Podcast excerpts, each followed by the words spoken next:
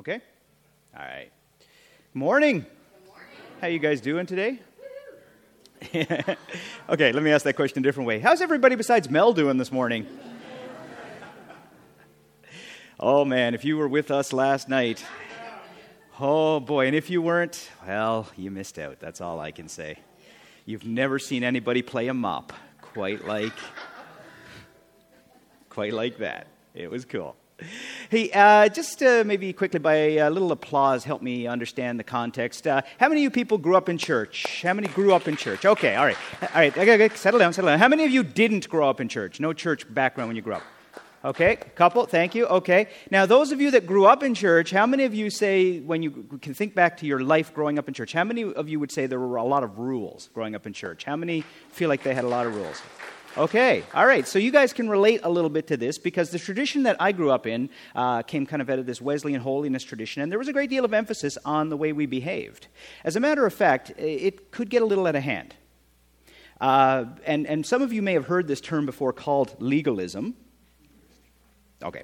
And if you've heard the term legalism, uh, meaning, you know, very rules based, and, and, and uh, I don't want to dig too deeply into that, but just to give you the context, you know, of, of having these rules, again, those of you that clapped, you probably know what I'm talking about because my wife and I have similar backgrounds this way. And oftentimes when we get together with people who've had some similar experience, we end up talking about them, and, and the conversation could go something like this Well, you know, when we were growing up, we couldn't dance. Hmm, yeah, well, then somebody else would say, Yeah, we, we couldn't go to movies right? And then somebody would say, oh, well, we couldn't play cards, right? Oh, wow. So there were all these rules that we had to follow. And, and then there was a whole subset of special rules around Sunday.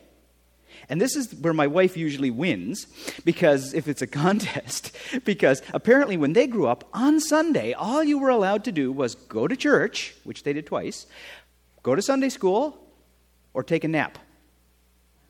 And if they really, really wanted to cut loose, apparently they could play church, play Sunday school, or presumably play it taking a nap. Um, and I'm not, I'm not making this up. Like, my grandfather, my grandfather, I, this is a story that came to me later in life. My grandfather would stay up until just before midnight on Saturday, before it rolled over to Sunday morning, so he could shave before midnight. Because apparently, for some reason, it wasn't okay to shave on Sunday, on the Sabbath. So he would stay up late so he could be re- relatively clean shaven to go to church the next day. Anyone ever heard that one before? Does it sound a little ridiculous? Yeah, well, you know what? To my grandfather's credit, later in life, he admitted that that was pretty ridiculous. Those are some of the rules that some of you, some of you will relate to some of those, not dancing, not, you know, all that stuff. Like, those are rules we grew up with. And somehow the Christian life, in some way, you know, has this element of being defined by behaviors. And certainly there's this emphasis in, uh, in Scripture. And, and I'm glad, kind of, the way that Ben talked about uh, communion this morning ties in very nicely to this because we see that there were a lot of rules and regulations that had to be followed.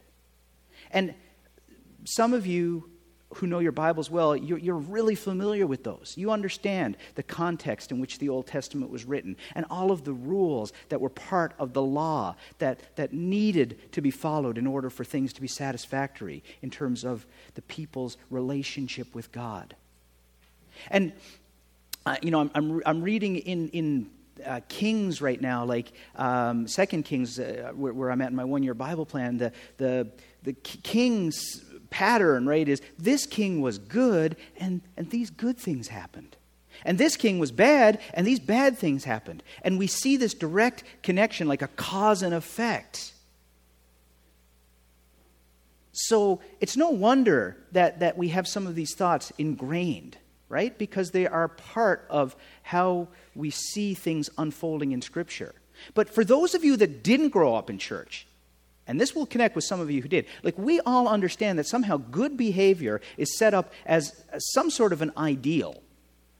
And how many of us as parents, oh, what do you say to your kids? Now, you be good. We're going to go and visit your aunt. You be good. And then, of course, there was always the reward that would come with being good, right? that good behavior is something to be cherished and, and lifted up and admired and set on a pedestal. And as your parents, you use them as bribes, right? I mean, the classic one that comes to my mind is you better not, you, what is it, you better watch out. You better not cry. You better not pout. I'm telling you why. Why? Why not? Why? Because Santa's coming to town. He sees you when you're sleeping. He knows when it is creepy. Every breath you take, every move. Like if when we were kids, if we processed this, like we'd be hiding under our beds, going, "Santa Claus is scary." But here's the problem: that that too often that creeps into our theology. And we understand that God is omnipotent. He is all powerful. He is omniscient. He is all knowing. And He is omnipresent, meaning He's everywhere. And how often do people view Santa Claus and God in the same sort of, through the same lens? Where God is watching me. See, I had a friend who, he's a pastor now, but growing up, he's, he's a great, he was always a really good piano player. But he had a piano teacher who, when he was playing piano, if he made a mistake, she'd crack him across the knuckles with a ruler. That was the kind of piano teacher, right? And the thing is, how many of us like see God like that? Like, God's watching me, and if I make a mistake, he's just waiting to, you know? And and let's face it, God has a pretty big ruler. So I think we need to be really, really careful that this type of thinking isn't creeping into our view of God, into our theology. Or else we find ourselves in the, one of these terrible places where we've got a set of scales in our mind and we're constantly trying to balance out the good and the bad.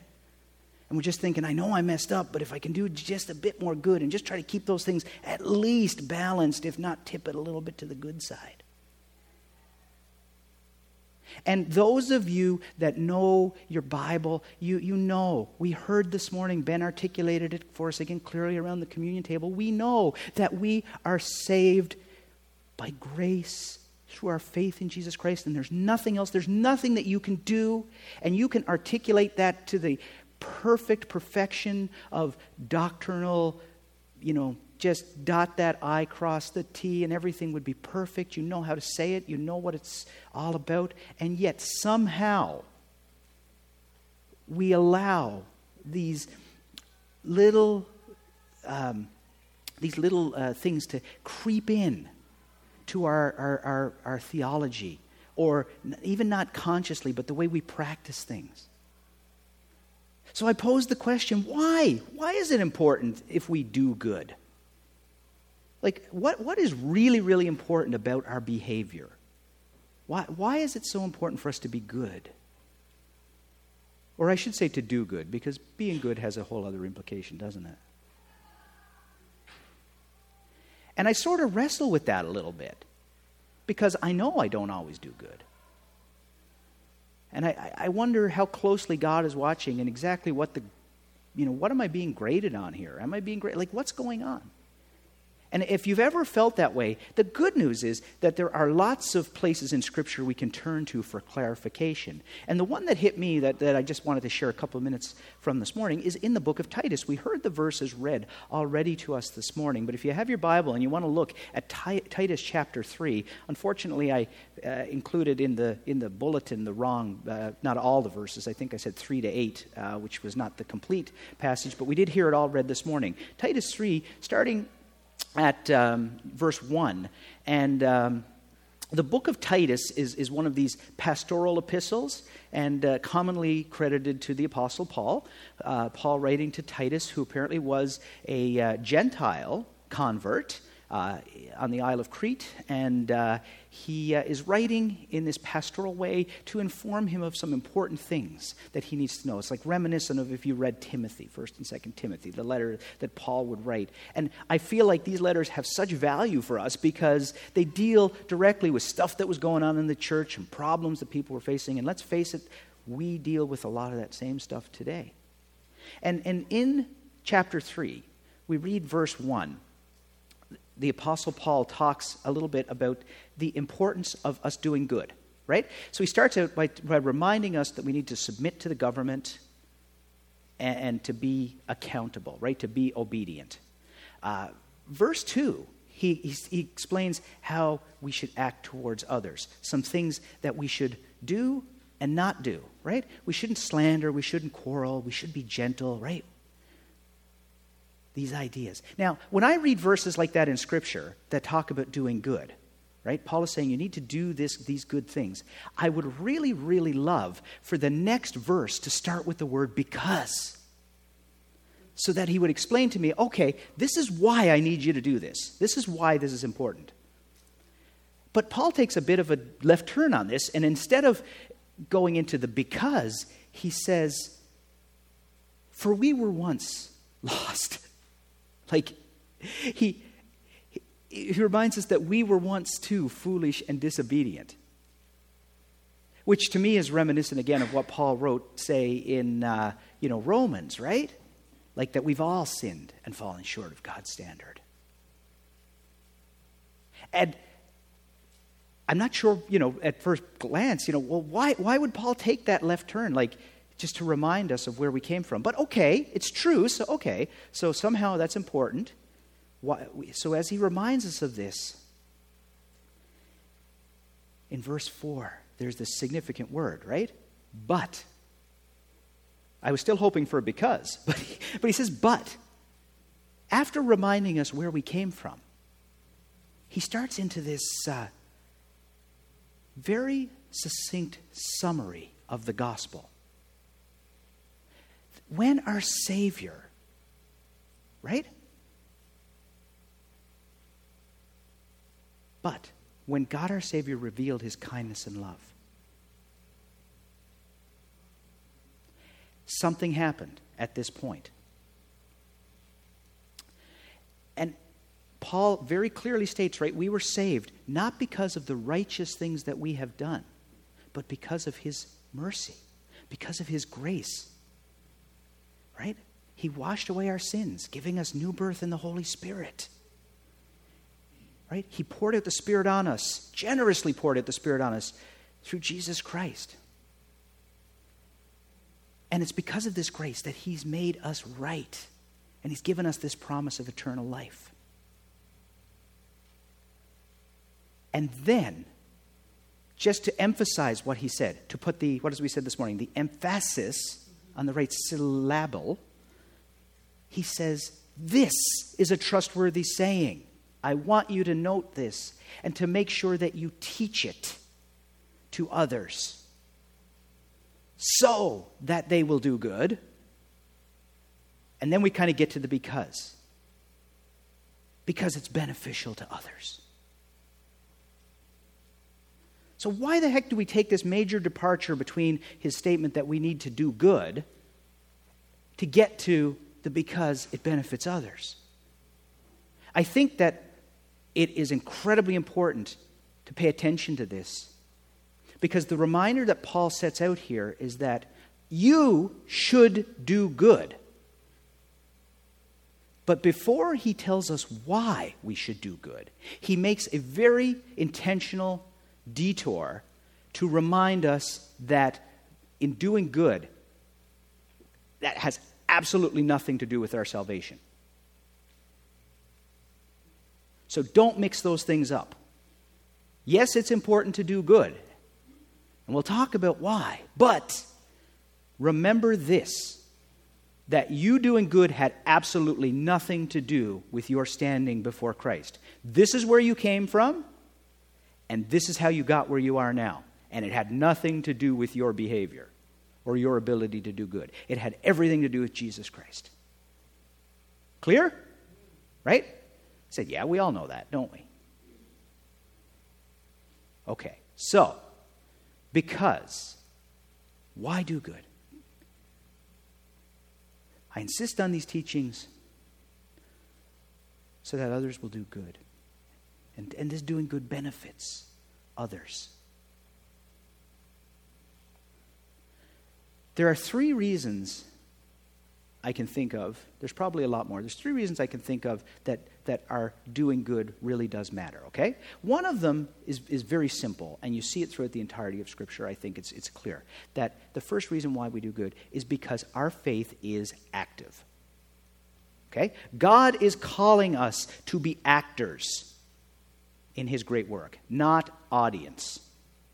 This is very important. If you, if, if you look at the scripture, whenever God calls anybody, the call is to action. The call is not to sit back and just observe. Okay? So obviously, what we do matters because God is calling us to be active. There's another reason why what we do matters because it is evidence of the transformation that's taking place in our lives. What we do is very much the evidence. And Paul himself is a great example of this, isn't he? If you look at Paul prior to his experience on the Damascus Road, if you look at Paul standing by at the stoning of Stephen to where he ends up after he encounters Jesus, what a transformation. What was the evidence of that transformation? It was what he did, right? I mean, to the point, right, when you think about that transformation, like people were very skeptical of Paul at first. And it was only because of what he did and continued to do, the evidence of the transformation that had actually taken place in his life, that, of course, people would begin to accept him as an apostle. And we're all somewhere on that continuum, right, of transformation. If we are in relationship with Jesus Christ, you start out somewhere over here the relationship between us and God is reconciled through Jesus. And then the Holy Spirit, and Paul was careful even to point out the work of the Holy Spirit in these verses we read. The work of the Holy Spirit begins transformation in our lives. Now, we all didn't start out on the farthest end of being, you know, the worst kind of, you know, criminals or whatever it was that you can imagine that was terrible and, and then move, you know, all the way over to being a saint. But we're all somewhere on the continuum of transformation if God is at work in our lives. And what we do is evidence of that transformation. So that's another reason why what we do matters. And a third reason comes from this idea of benefiting others and is a very strong theme, I think, throughout Paul's you know, ministry and his communication, is that what we do benefits others because it's part of our mission there's nobody more missional than Paul. And I think it's important for us to understand that, that what we do has an impact on our mission. And if you think about our vision as a church to reach others, to reach out to those who are not part of the church, to those who have left the church or have never had faith, we all need to be concerned with mission and we all need to understand that in some way, what we do has an impact on mission. And I think it is very much tied up in this one word, or maybe you could say two words, that it benefits others. Because so much, I believe so much of what God is actually concerned with when it comes to what we do is involved with how it relates to others. And think about it. Look at verse 2 for a second. What, what are some things that Paul tells us not to do? What's something, shout it out. What's one thing Paul tells us not to do? Don't slander? Okay, what else? Don't slander. What? Hmm? Okay, what else does he say? What does he say to do? What's that? Be peaceable. Okay, what else? Considerable. Consider, considerable, considerate. Okay, yeah. These things that he tells us to do. Be humble. Do you, do you notice how these are very relational things that he's talking about? That ever, ever, ever jump out at you? That, that I had to go through this a few times before this really jumped out at me for me to see, like, how concerned Paul is with the others.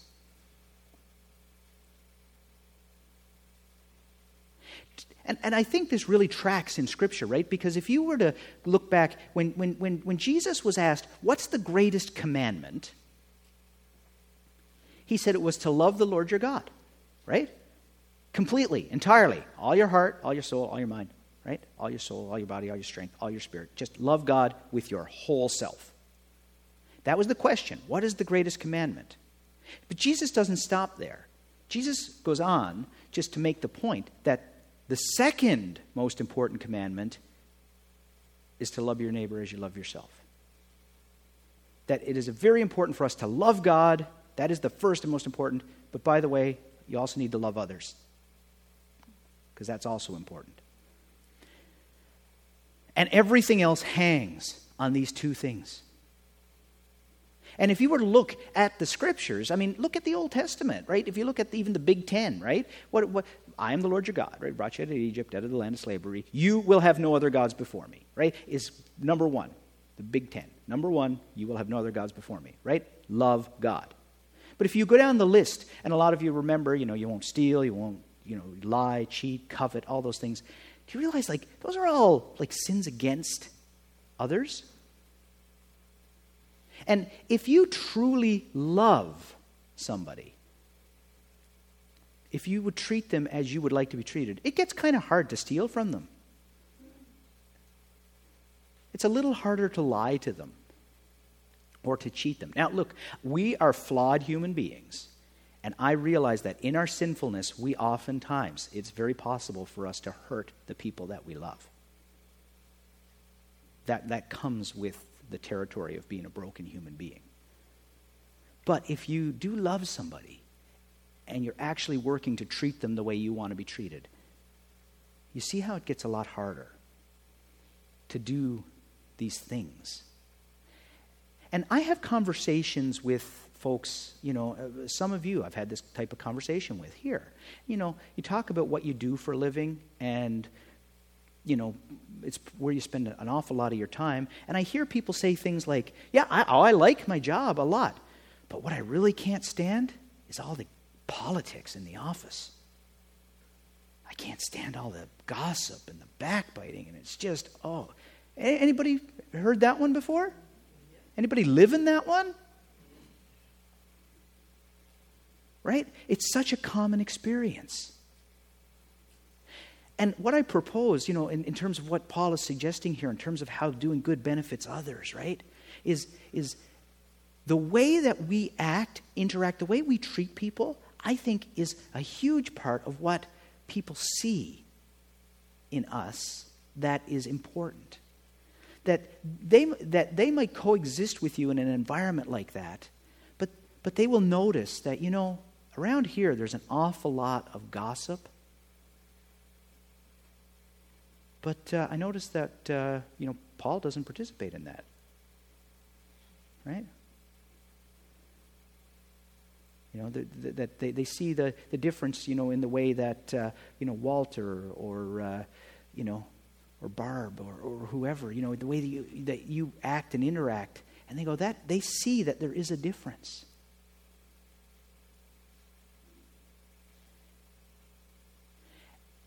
And I really believe that this is a huge part of what God is concerned with when He, when he compels us to consider doing good.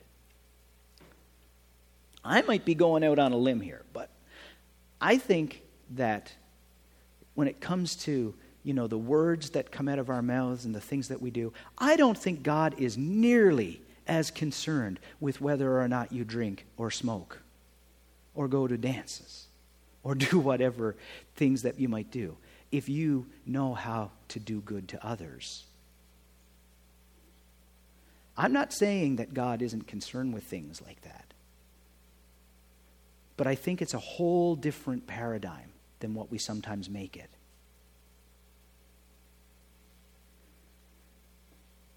We talk about language so much sometimes. Do we use good language or bad language? Listen, I have heard Christians cut other people down with such venom and never use a single foul word.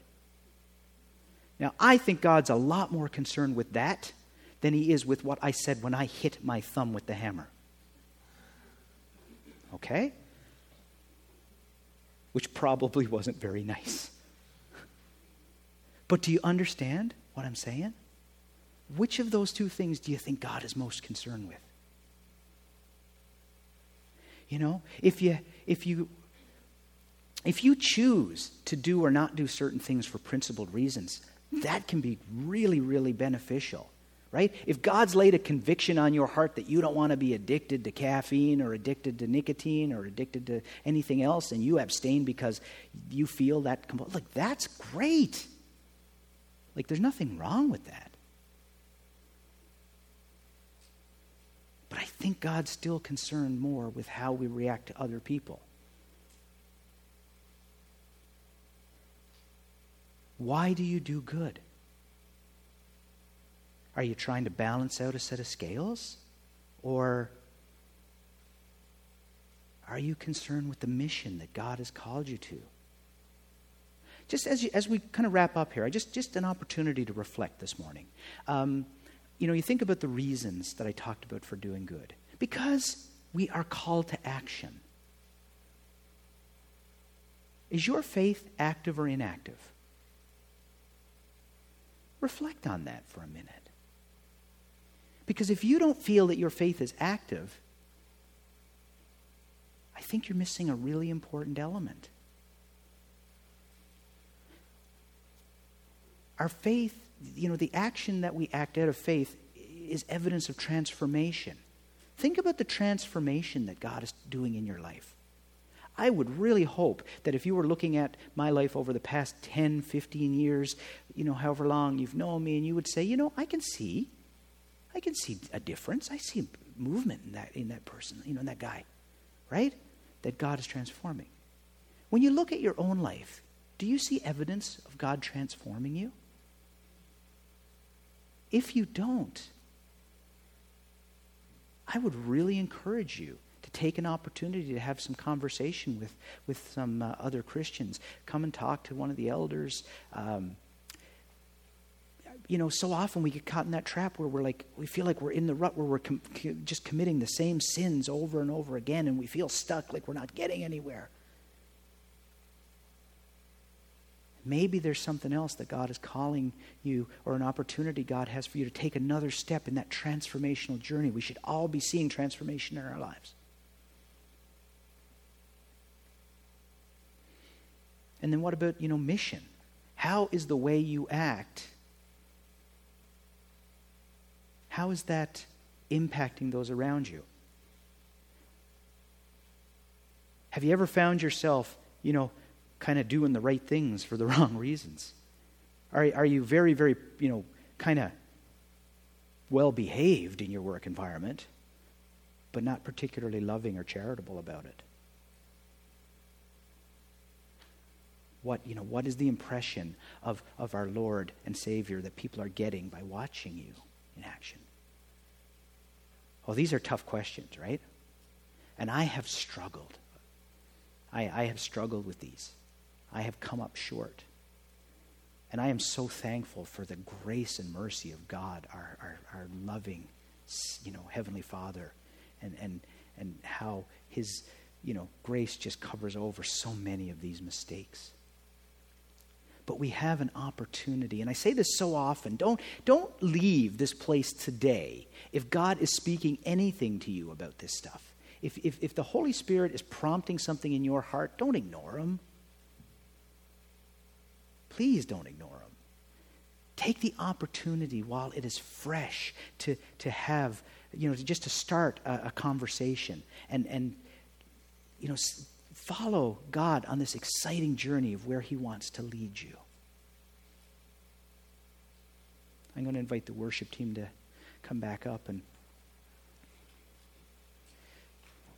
again, just as as you know, we have a few moments as we're kind of wrapping up today just consider the things that you do, why you do them, and where the Lord might be prompting you